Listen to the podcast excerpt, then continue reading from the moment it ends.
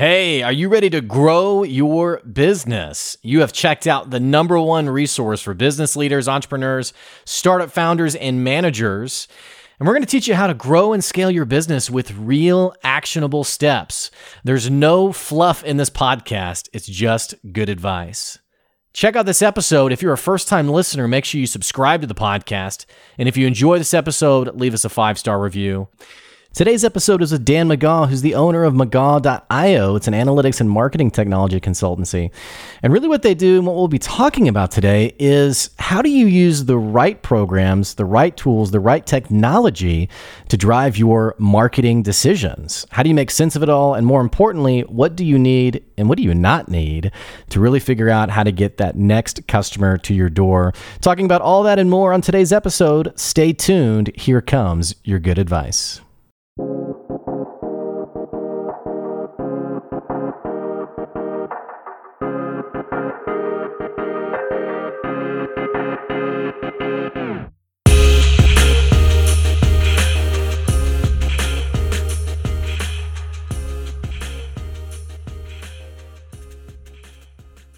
Hey, welcome back to another episode of the Good Advice Podcast. Today we have Dan McGaw on the show, and we're going to be talking about how the heck do you make sense of all the marketing tools out there that actually is going to bring you more sales, more revenue, and people to your digital doorstep.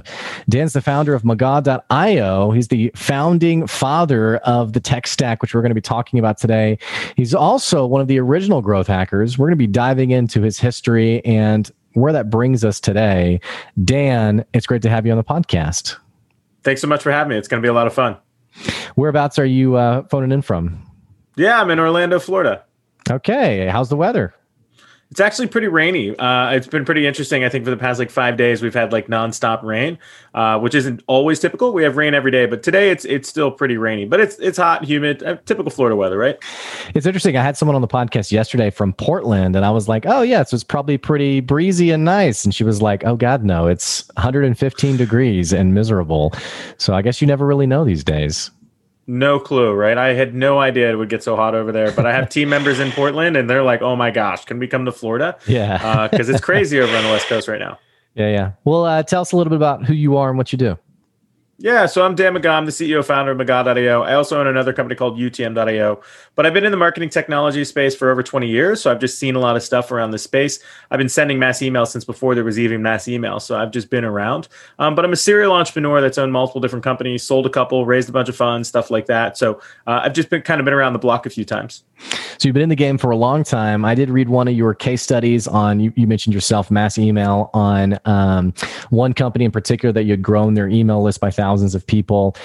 It seems like you probably have a lot of different interests and things that excite you in the entrepreneurial space and the startup space. How do you hone in on focus on what to really spend your time on?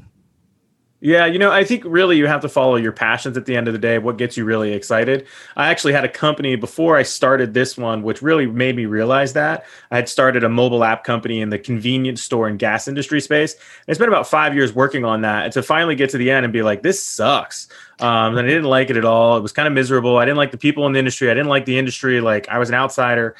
So everything I focus on is really around my passion. So all of our additional companies that we're building now, all of them are focused on the marketing and marketing technology space. And that's really where my passion is. I love working with marketing. I love being able to get consumers to be able to do an action based upon different things. I love data.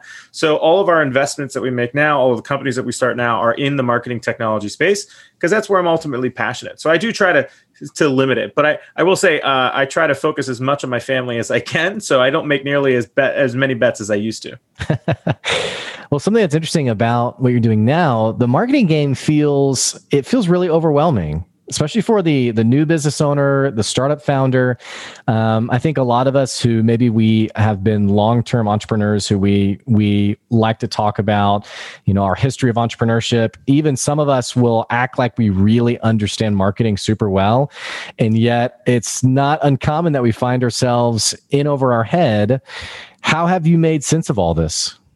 Yeah. Honestly, I would just say I haven't. So, I mean, the big thing that I think people try, you can't be an expert in everything, right? So you really have to kind of understand and know your lane. So, you know, there's a lot of different places in marketing and I don't know a lot about most of them, right? So that's one of the key things is like, I'm not an expert in everything. Don't get me wrong. I'm a generalist. I'm a T-shaped marketer. I go really, really deep in analytics and marketing technology. But when it comes down to how to leverage all of these tools extremely, extremely well, I'm probably the wrong guy. So like, I'm not Marketo certified. I'm not Salesforce certified. So like, don't get me wrong. I have team members who can do that. But I know a lot about, I know a little about a lot. And then I know a lot about one main subject. So it is really, really hard to digest all of these things as a small business owner. And, you know, that's one reason why contractors and freelancers are so helpful is because they do know those things a little bit better.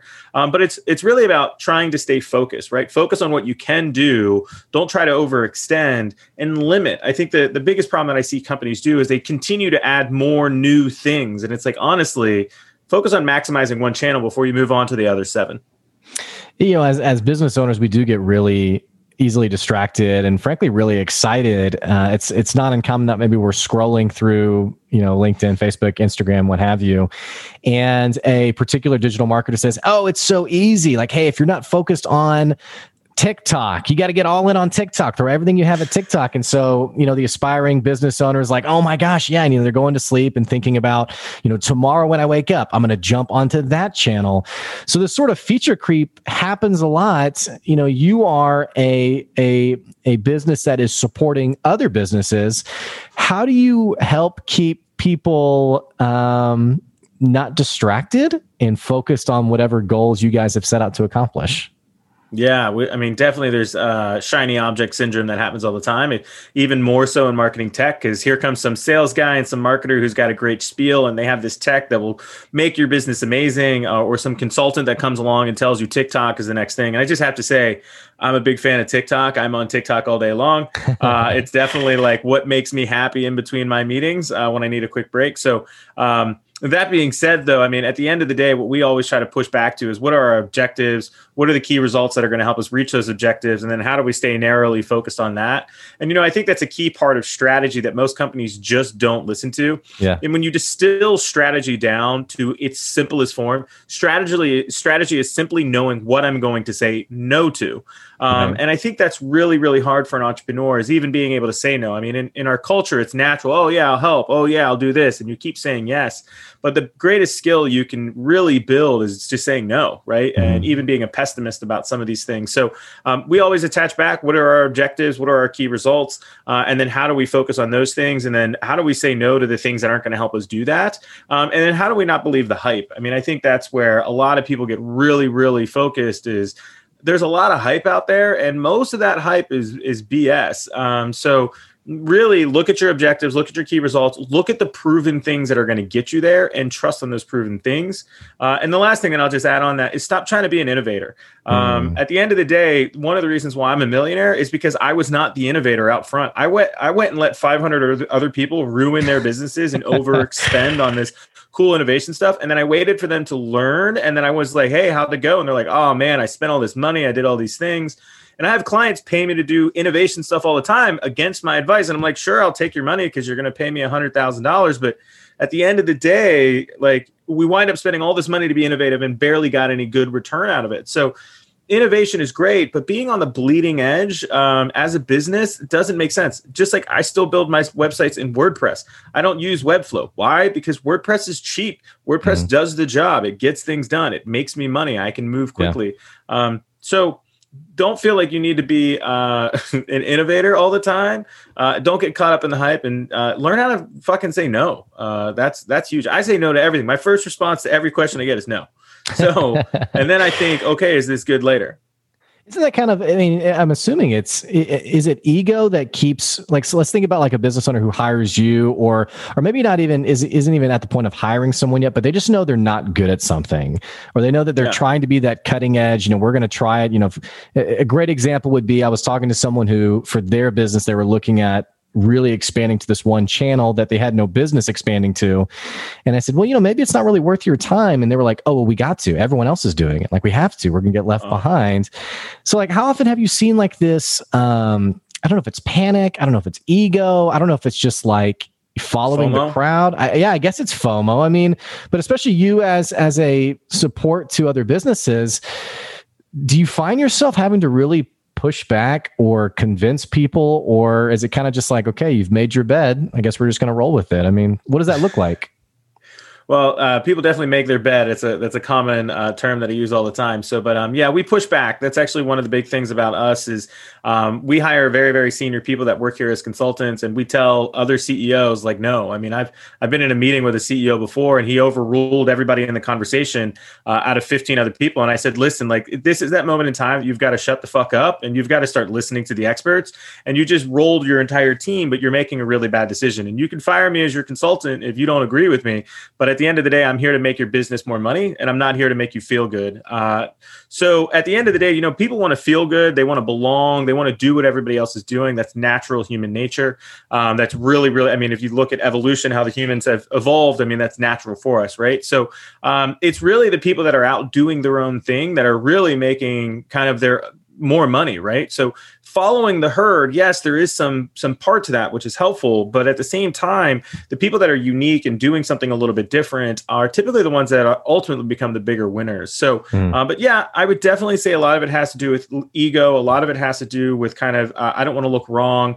Yeah. I don't want to fail. I don't want to miss out. There's a lot of FOMO. We see that a lot where I don't want to miss out on this opportunity. They're giving me this deal. You know, there's a cognitive bias when people are, I'm going to miss out on this, and there's scarcity, and there's only 10 days left. All of that stuff is used against you. I mean, we literally have a PDF that our entire team has on their desktop to show them all the cognitive biases they can use when they're in a meeting. There's 21 of them. So like, really, people just get caught up in hype. I mean, they want to be like everybody else. And, you know, I don't. I mean, I'm covered in tattoos. I don't want to look like everybody else, right? Well, that's something I like that you said was the power of no. And I so appreciate your description of strategy, because we kind of make strategy this really, you know, like, oh, how do I be more strategic? And I love how you've boiled it down to essentially you're deciding, okay, what am I not going to do? Or like, how am I going to focus my energy? You've been in the entrepreneurial space for a long time. What are some of the things you've had to say no to? Oh, God. I mean, I it's probably easier to the things I wish I would have said no to. I mean, I say no to investments all the time, for sure. I say no to starting new projects, new campaigns.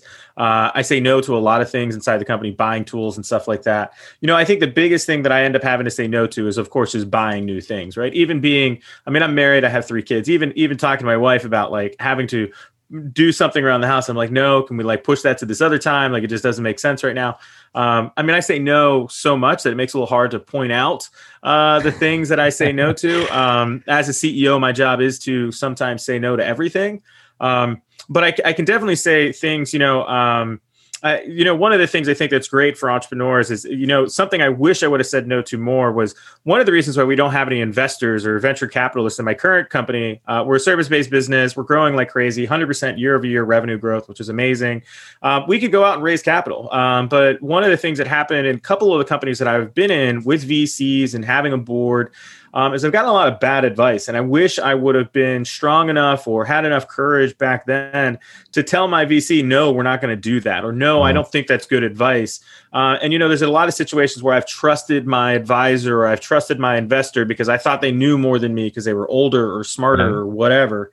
And, you know, my last company, Fuelzee, I should say my last company, it was a couple companies ago, but Fuelzee, I listened to my investor, and my investor gave me some really bad advice that I knew was wrong, but I was too much of a pansy to say something. And I should have said, no, that's bad advice. And we followed his advice, and it put us out of business. And same thing, similar happened to us at Kissmetrics. We listened too much to our investors. We listened too much to some people, and we should have said no. So I think it's easier for me to point out the times I wish I would have said no than to tell you, what do I typically say no to? Because I say no to everything. Yeah. This is an interesting segue in the conversation, because it feels like when we talk about startup culture, and especially when it comes to, you know, finding that next big service or product you're going to offer, it feels like the majority of the conversation in the startup world is around your VC funding. And I was talking to someone who they said, "Hey, I'm looking for some startup help." And I said, "Yeah, well, let's find some good resources for, you know, crafting your MVP and like validating your idea." And he cut me off and was like, "No. I mean, like, help me with like my pitch deck." And the more and more I've talked to people, the more this conversation on startup success seems to revolve around the pitch deck and pitching investors. And I get it. I get it from like the concept of, you know, you're trying to raise capital for the business, but it feels like something's missing here, especially a business like your own that's bootstrapped and you have made it customer focused. And what does the customer really need? Do you see this disconnect as well? I mean, what's going on in the startup world? Oh my God, it's pathetic. It's absolutely sad. You know, business is about solving a customer's problem and earning revenue from them by solving their problem. Yeah. And, you know, in many businesses, if you start out with doing hand-to-hand combat services, compared to building your product, you can still solve that problem and then learn even more about that problem to then go build your product, but then to self-fund it. So, you know, I think companies are, the goal now is more focused on, hey, can I raise money compared to, can I make revenue? And it really frustrates me. My last company, Fuelzee, which was venture-backed, we went and literally sold the product to gas stations and convenience stores off of a Photoshop version on InVision app, right? So it was just a prototype. Mm-hmm. And we already started working with buyers and starting to generate revenue before we ever even went to go raise money. And we even raised money off of a prototype, right? So like, we won money at contests. Like, I mean, we were going to pitch contests and just winning the contest and winning money. We didn't get VC or anything like that. We were just trying to figure out how do we generate cash without getting VCs. And I learned a lot from that lesson, and the fact of like, that whole model of just going after VCs is really stupid. You don't have to do that.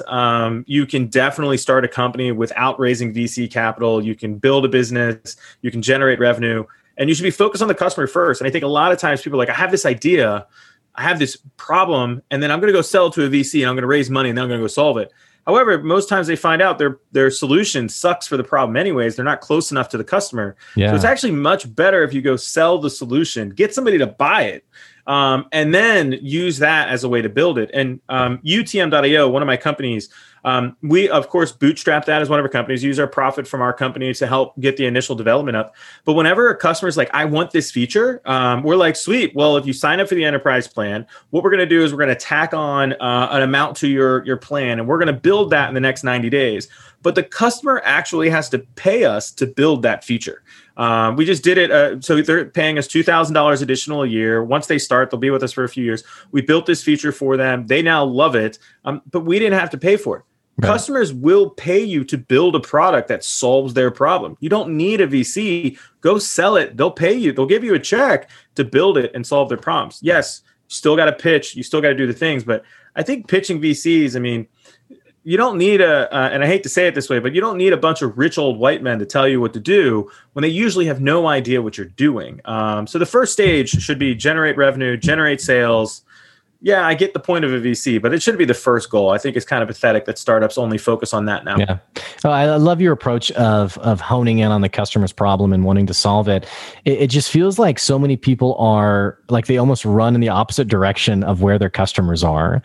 You know, you're working on that pitch deck. When we get to like conversations on what does your potential customers think, a lot of times it's answers like, "Oh, well, my mom really likes it," you know, and it's like, well, your mom's not your customer. So it's great advice that you're giving. And also I appreciate, you know, we're talking essentially about validating an idea and like actually validating it, which a lot of people, when we talk about validation, they say, you know, my buddy told me it's a great idea. Or I, you know, asked like a group of random strangers and they said, yeah, I love it.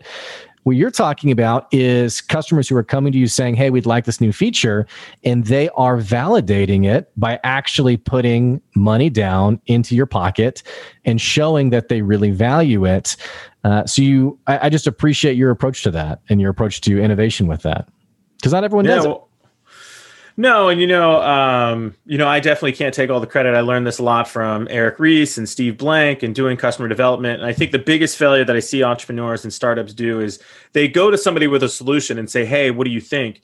At the end of the day, humans are going to be nice. If you've ever read the book by Dale Carnegie, right? Like How to Make Friends and Build Influence, nobody's going to be like, oh, your idea sucks, right? Because they don't want to hurt your feelings. So at the end of the day, like if you really want to find if a problem is going to be successful, you need to do proper customer development. You need to people ask questions about their problem and get really, really deep into the problem. Don't tell them the solution. Ask them about the problem is, get deep with that. And then after you've discovered that the problem is real, then you can maybe say, well, how would you fix that? Or if you could do something about that, what would you do? And they'll tell you how to solve the problem. They just don't have the means to actually build it or do it. And a lot of people do it the exact opposite. They're like, I know gas stations suck, so I'm going to create this app that tells you cheap gas prices and everybody's going to love it. Well, come to find out, like it doesn't fucking matter, right? like you've got to be much closer to the customer. Yeah. Something else I want to ask you about with this is sometimes it feels like when people have this conversation with the customer and the customer gives, some people are very nice and they say, oh, I really like it. It's really great. And then they disappear when it's time to actually buy. There's other people, it feels like, who are the opposite, where they say, oh, that would never help me. Oh, I don't like that idea. Oh, it's not useful for me. And it seems like we as startup founders, a lot of times we write that off with, oh, that customer just didn't get it. It just didn't make sense to them. Oh, they're not our target customer, even though they really are. How have you given advice to other startup founders to really do a good job of collecting feedback and letting customers drive that product creation process without having thin skin, getting your feelings hurt, letting your ego drive it? What does that look like? Yeah. And some people that's really, really hard. Don't get me wrong. Like I have a big ego. I've got a super big head. Like I've done some cool stuff. So I totally get it. But I think humility and being humble about these things is also really, really important. At the end of the day, it's not about you. It's not about your baby. It's about what the customer is willing to pay for. And you really do have to build it into kind of being an objective kind of thing that you can talk about separately of yourself. It always sucks when somebody calls your baby ugly. Don't get me wrong. I've heard it plenty of times. And it's always, but you've got to get over that and understand that it's not about you. It's not about what you're trying to accomplish. It's about what the customer is willing to pay for and what the customer is trying to accomplish. I think a lot of people get it kind of asked backwards. They focus too much on themselves. I'm going to build this and I'm going to prove them wrong. And at the end of the day, it's really not about proving somebody wrong. Yeah, I mean, you might want to prove your boss wrong. I can do this, right? But at the end of the day, like you can't prove a customer totally wrong when they're saying, I'm not willing to pay for your product. I think it's a stupid idea. If anything, you should be doing fact finding. Okay, well, what is your problem and how would you go about solving it? I did a course. So I started the first business accelerator here in Orlando called Starter Studio many years ago. And this was a course that I taught was how to do proper customer development in our accelerator, because at the end of the day, most people are like, you got a problem, I'll show you my solution. And that's kind of the wrong way to go about it. If anything, your goal should be finding that customer who calls your baby ugly. Like that is your goal. Find that customer that hates your product and learn as much as you can from that customer. That's really the goal. The goal is to get bad feedback. And I think even my team has a hard time with this at work. I don't want to be told that something I did was good. Like I already know it's good. Like that's my problem, right? Like I've done this for so many years. I know it's good. I want to know what's wrong. And I want to know every tiny little meticulous thing that I could have did better. That's really where you have to frame the product and the product cycle or building a business is your job is to find out what's wrong and then fix it. Your job is not to hear, oh, it was great. Yeah, obviously that's a part of the business. But the faster that you can hear from your customers, that sucked, the faster you can fix the problem. And that's a huge problem in business now is people won't tell you things suck, right? They won't tell you, hey, I didn't like it. They just don't come back. Yeah. So you really have to be hyper-focused on finding those customers that are going to be like, hey, that was bad. And then listening to them and exploring that. Yeah, it makes me think of one business who they were collecting survey feedback and they had like a small stack of surveys they hadn't gone through. And I was like, well, what are those surveys? And they're like, oh, those are the people who we knew like hated us, like had an awful experience. So we just kind of throw those out.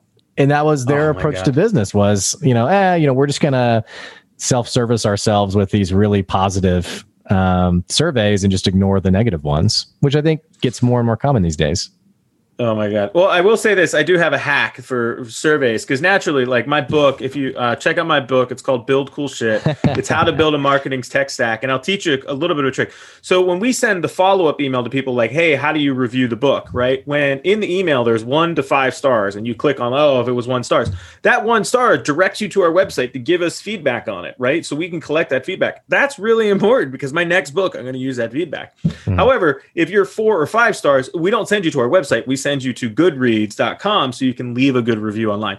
So while I would agree, sometimes you need to maneuver where those people go to give yourself a better image, maybe on public social media, you should be listening to that critical feedback. Like I would, I literally, if you leave me one star in my book, like I want to be like, I'll pay you $5 to give me one star and give me critical feedback, but naturally I'll get a bunch of one stars for no good reason. Yeah. No, that's a great hack. And it's like, you know, if I know someone's gonna give me 5 stars, I'll send them to like the Google review page, but the 1 star definitely goes to SurveyMonkey. And all right, tell me what's going on here. So yeah, let's talk about your latest business right now, McGaw.io. Yeah. And let's talk a little bit more about what you're doing for businesses on a day-to-day basis. You mentioned the tech stack. We're talking about marketing tools that people can use to essentially make themselves more money. Let's talk a little bit more about literally the actual services that you're doing for businesses today. Yeah. So, I mean, it comes down to it comes down to two problems, right? So either people lack visibility in their customer journey and we help them get measurement so they can see what their customers are doing during that journey. And then, or it's, hey, we want to increase our conversions during that customer journey. And we ultimately help them increase those conversions by leveraging marketing technology, automation, personalization. Mm-hmm. At the end of the day, though, it's a lot of choosing of tools for companies, integrating those tools, operating those tools, and then using the tools to grow their business. At the end of the day, businesses are all software, right? Like everything inside of it, from QuickBooks to Salesforce to Marketo, it's all integrated tools that have to be connected. So where we really specialize is coming up with a suite of tools that are going to help you grow your business, because the average company is using around 35 different marketing technologies on a daily basis. So there's a lot of tools out there. So we help choose the right tool for you to accomplish your objectives. And then we integrate those tools, help you get trained on how to use them. And then naturally, how are you going to use that tool for growth? So it's a lot of integration work of analytics. We do a ton of Google Analytics, a lot of different stuff around that, including like Amplitude and Mixpanel, really custom analytics, also business intelligence work. But it's also a lot of work of setting up marketing automation tools, setting up the CRM, connecting everything together so it can work, building out direct mail campaigns that are integrated in with Marketo and Salesforce. So it's a lot of operational work inside of these tools that, you know, just a general marketer doesn't know how to do. And, you know, we work at a really, really high level. I mean, a lot of our companies are $1 billion companies, like we've worked with everybody from King's Hawaiian Bread to Service Titan to Eventbrite, and Maserati. Like we've worked with a ton of big companies, but we also have a lot of startups that we work with too, where we're working with smaller stacks that are maybe using an Active Campaign or a HubSpot. But it's definitely a lot of integrating of tools to help them achieve some sort of marketing campaign, whether that's personalization, marketing automation, text messaging, things like that. Do you ever have conversations with like a startup, for example, who maybe they have too many marketing tools that they're using, where they have, 20, 30, 40 different programs, and they really can slim down to be more efficient or more targeted in their approach? Yeah, for sure. Right. I mean, I think there's definitely two worlds. You either have the best of breed stack, right, where you have a bunch of different tools, or you have the all-in-one suite where it's use one tool for everything. If you're a really technical small company, the best of breed tools can definitely work, because best of breed will give you a lot more growth if you have a really technical person. But with a small company that doesn't have somebody who's really technical, we definitely push to be in that all-in-one suite. But most companies who do the best in breed route have multiple overlaps in their tools. So there's a lot of overlapping of tools. There's a lot of paying for things you don't need. So you really have to kind of keep a gut check on what are we using? What are we paying for? What value are we getting out of it? Because a lot of people will be like, oh, I can't lose this tool. It's $90 a month and I use it once a month. And it's like, but what are you doing with it? Yeah, you use it. It makes you feel good. And that's a problem with a lot of marketers, is our ego. It makes us feel good about something, but does it actually drive revenue, or does it help us understand how to drive revenue? And that's where you got to start pulling the plug on all of these tools. Speaking of one branch of tools in general, this concept of automating your business, automating messaging, things like that. What's the balance between automation and still having that personal touch for when you're reaching out, you're prospecting, reaching out to prospective customers? I mean, I got a message from someone the other day on LinkedIn, which, DM messaging is pretty much a cesspool of, pitch after pitch after pitch. But I got this message from one person that said, hi, Blake, this is an automated message. Isn't automation cool? And I guess on one side, I was like, okay, yeah, this is kind of cool. This person is sending me an automated message.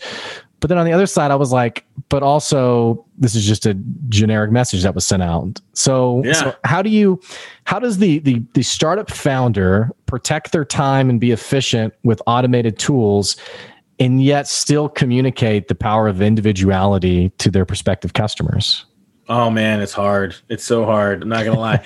So I'm so known for automation that literally my personalized emails don't even get read.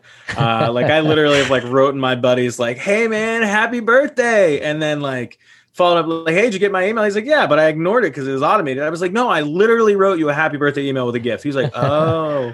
So a lot of people just don't know how to automate. And, you know, I'm known for that as well. At the end of the day, we're such a stage of automation that we can sniff out when it's not a human, right? And then at the same time, our natural, if you're in the marketing space or anything like that, naturally, we automatically, well, this was automated, right? So you really have to use that human element. And we actually pay, we have executive assistants here that help my VP of sales to come up with that personalization to prove it's not automation. So once that sniff of automation is there, you really lose that touch on it. So you really have to be much, much more authentic. And, you know, it's one of the reasons why our business is doing so freaking well right now. Like we're sold out until October, which is great. And it's because we take that authentic route. We pay the extra money. We take the extra time to do that authentic stuff. Don't get me wrong. It's we have a VA out of the Philippines that does the research and preps the email. And then my VP of sales reads it and sends it. But, you know, most small businesses can afford a $10 an hour person to process those things and help them do some of that. And there's definitely tools to do it. But you're going to make more progress with being authentic and being human compared to over automation. And then going back to the example of those email things, there's a tool called Mixmax. And Mixmax is by far one of the best small business outreach tools, also works for the enterprise. The way that they allow you to build sequences is really, really powerful because you can basically import a CSV of all the data you have. It will then say, okay, great, here are all the emails you're going to send. And then you can click on them. They're all pre-built out using your templates and automation. You can then click on one and add your personalization to that for that specific customer. And it just makes the flow of adding that personalization so much easier. So 95% of the email is templated, right?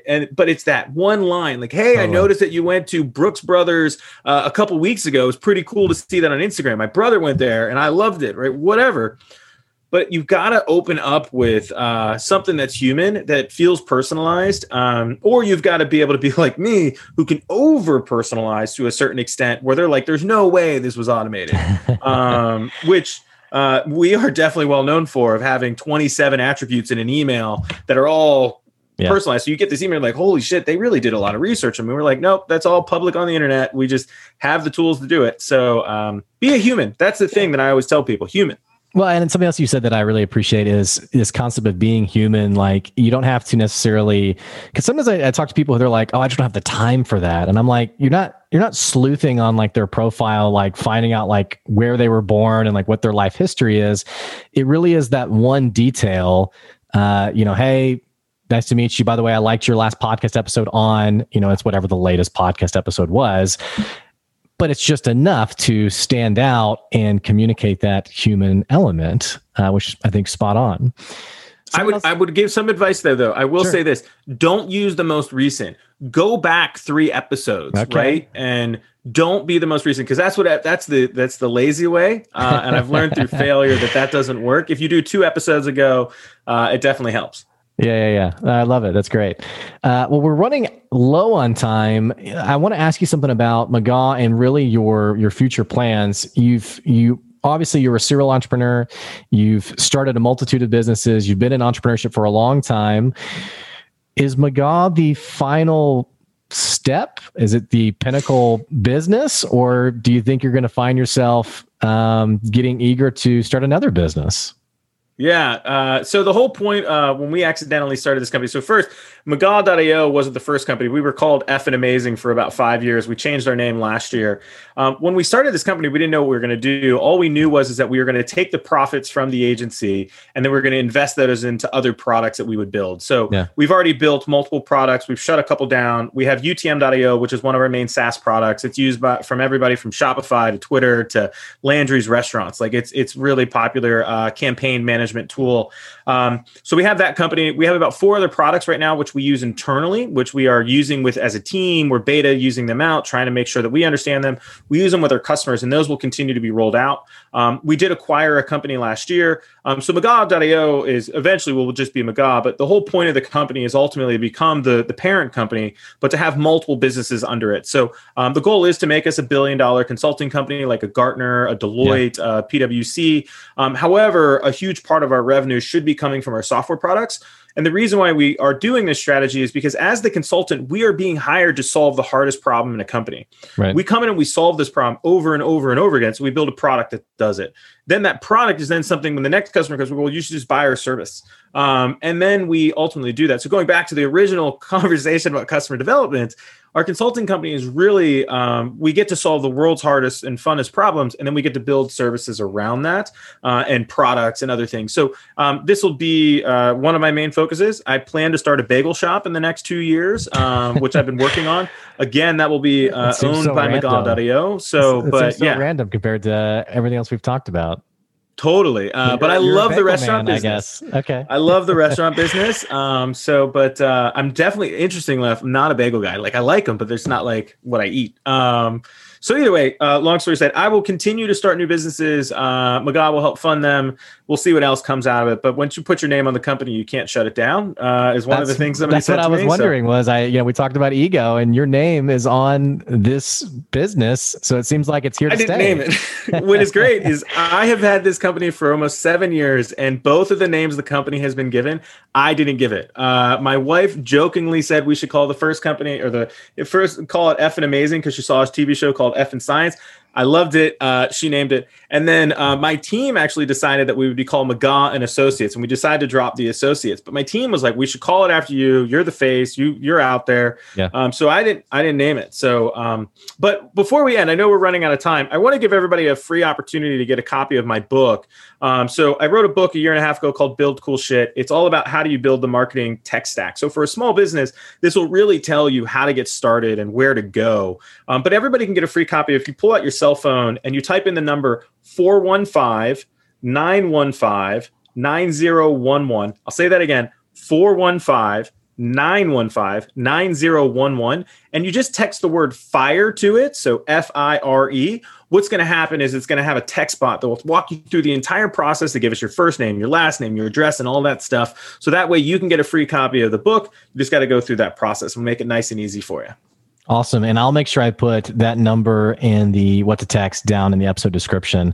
Dan, this has been awesome, man. Thanks for joining me today. Absolutely. This has been a ton of fun. Thanks for having me.